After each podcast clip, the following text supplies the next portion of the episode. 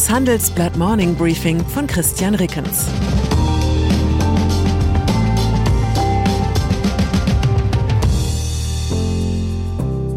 Guten Morgen allerseits. Heute ist Dienstag, der 15. Februar. Und das sind unsere Themen. Ein Botschafter will falsch verstanden worden sein. Ein Außenminister will weiter verhandeln. Ein Milliardär will zurück ins All. Nach einer kurzen Unterbrechung geht es gleich weiter. Bleiben Sie dran. Die Welt steht vor gewaltigen Herausforderungen. Zum einen die Energiewende voranzutreiben und gleichzeitig den Klimawandel einzudämmen. Und auch der Energieträger Wasserstoff gewinnt weltweit immer mehr an Bedeutung. Doch wie geht es weiter? Erfahren Sie mehr auf dem Handelsblatt Wasserstoffgipfel 2024 am 12. und 13. Juni in Essen. Infos unter handelsblatt-wasserstoffgipfel.de. Mit dem Vorteilscode Wasserstoff 2024 erhalten Sie einen Rabatt von 15% auf die Tickets. Scholz in Moskau. Heute fliegt Bundeskanzler Olaf Scholz zu einem Mittagessen mit Wladimir Putin nach Moskau. Im Hintergrund bemühen sich die üblichen Berliner Regierungskreise bereits, die ohnehin nicht allzu hohen Erwartungen an das Treffen weiter abzudimmen. Es sei unwahrscheinlich, dass man sich nach dem Treffen in einem völlig anderen Spiel befinde, heißt es. Ukraine-Krise. Doch unterhalb dieser diplomatischen Oberfläche gibt es beim Ukraine-Krisenmanagement drei interessante Entwicklungen. Zum ersten hat der ukrainische Botschafter in London der BBC ein Interview gegeben. Er sagte, dass die Ukraine auf einen NATO-Beitritt verzichten könne, wenn dies einen Krieg verhindere. Kreml-Sprecher Dmitri Pesko nannte die Äußerungen umgehend einen Schritt in die richtige Richtung. Anschließend widerrief der ukrainische Botschafter. Er sprach von einem Missverständnis. Auch der ukrainische Präsident Volodymyr Zelensky distanzierte sich offiziell von seinem Diplomaten. Doch öffnete er zugleich eine Hintertür. Zelensky betonte, dass die NATO-Mitgliedschaft ein langfristiger Traum der Ukraine bleibe, also kein kurzfristiger. Tatsächlich könnte eine Erklärung der Ukraine, dass man in den kommenden Jahren keinen NATO-Beitritt anstrebe, genau das Signal sein, auf das Putin wartet. Es könnte ihm ermöglichen, seine Truppen ohne Gesichtsverlust abzuziehen. Doch es gibt ein Problem. Wird der Ukraine bei einer solchen Erklärung allzu offensichtlich vom Westen die Hand geführt, beginnt die Sache sofort unangenehm nach München 1938 zu riechen. Den zweiten Anlass für leisen Optimismus liefert die Bundesregierung. Sie bemüht sich, das sogenannte Minsker Abkommen wiederzubeleben. Seit April 2014 kämpfen im Osten der Ukraine Soldaten der Regierung gegen von Russland unterstützte Separatisten. Fünf Monate nach Beginn der Kämpfe wurde in Minsk ein erster Waffenstillstand mit einem Friedensplan für die Region unterzeichnet. Doch bei der Umsetzung hapert es.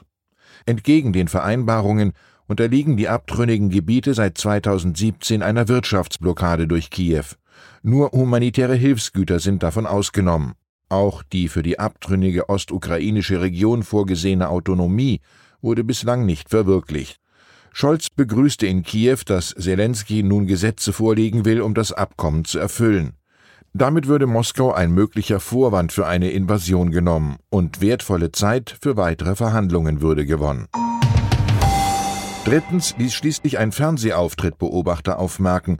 In einem sorgfältig choreografierten und im russischen Fernsehen übertragenen Treffen mit Putin empfahl Russlands Außenminister Sergei Lavrov dem Präsidenten weiter zu verhandeln.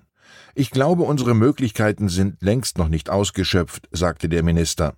Putin wandte daraufhin ein, dass der Westen versuchen könne, Russland in endlose Gespräche ohne eindeutige Ergebnisse hineinzuziehen. Putin sagte, er frage sich, ob es noch immer eine Chance gebe, eine Einigung über die Kernforderungen Moskaus zu erzielen. Es gibt immer eine Chance, antwortete Lavrov. Es dürfte kein Zufall sein, dass dieses Staatsschauspiel am Montag ausgestrahlt wurde, also zwei Tage vor dem vom US-Geheimdienst berechneten Stichtag für einen russischen Angriff am Mittwoch. In europäischen Sicherheitskreisen hieß es zuletzt, man glaube nicht, dass Putin schon die Entscheidung getroffen habe, einzumarschieren. Mein Kollege Jens Münchrath hat die Lage analysiert. Sein Fazit lautet, Russland ist unberechenbar, die Kriegsgefahr ist real, doch eigentlich will niemand die Eskalation riskieren, möglicherweise nicht mal Wladimir Putin selbst. Aktienmärkte. Die Börsen sind jedoch schon im Kriegsmodus. Der DAX schloss gestern über 2% im Minus und sank zeitweise unter die Marke von 15.000 Punkten.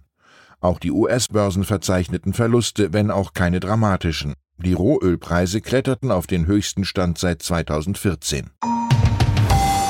Unternehmen Russland als Absatzmarkt ist für die deutsche Wirtschaft in den zurückliegenden Jahren immer unsicherer geworden.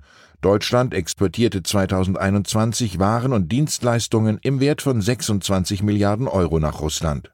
Das sind lediglich 1,9 Prozent der gesamten Ausfuhren, Tendenz sinkend. Nur noch 3600 deutsche Firmen sind in Russland vertreten, 2011 waren es noch 6300. Matthias Schepp, Chef der deutsch-russischen Außenhandelskammer in Moskau, sagt, es liegt auf der Hand, dass 2022 noch mehr Firmen die Koffer packen, wenn nicht bald Lösungen gefunden werden, die das Geschäftsklima stabilisieren. Für Russland hingegen ist Deutschland nach China der größte Handelspartner. Der Vergleich mit China zeigt auch, wie unwichtig Russland ökonomisch für die Bundesrepublik geworden ist. Erdgas wenn da nur nicht dieses eine russische Produkt wäre, an dem die Bundesrepublik hängt wie das Crashkit an der Klebstofftüte Erdgas.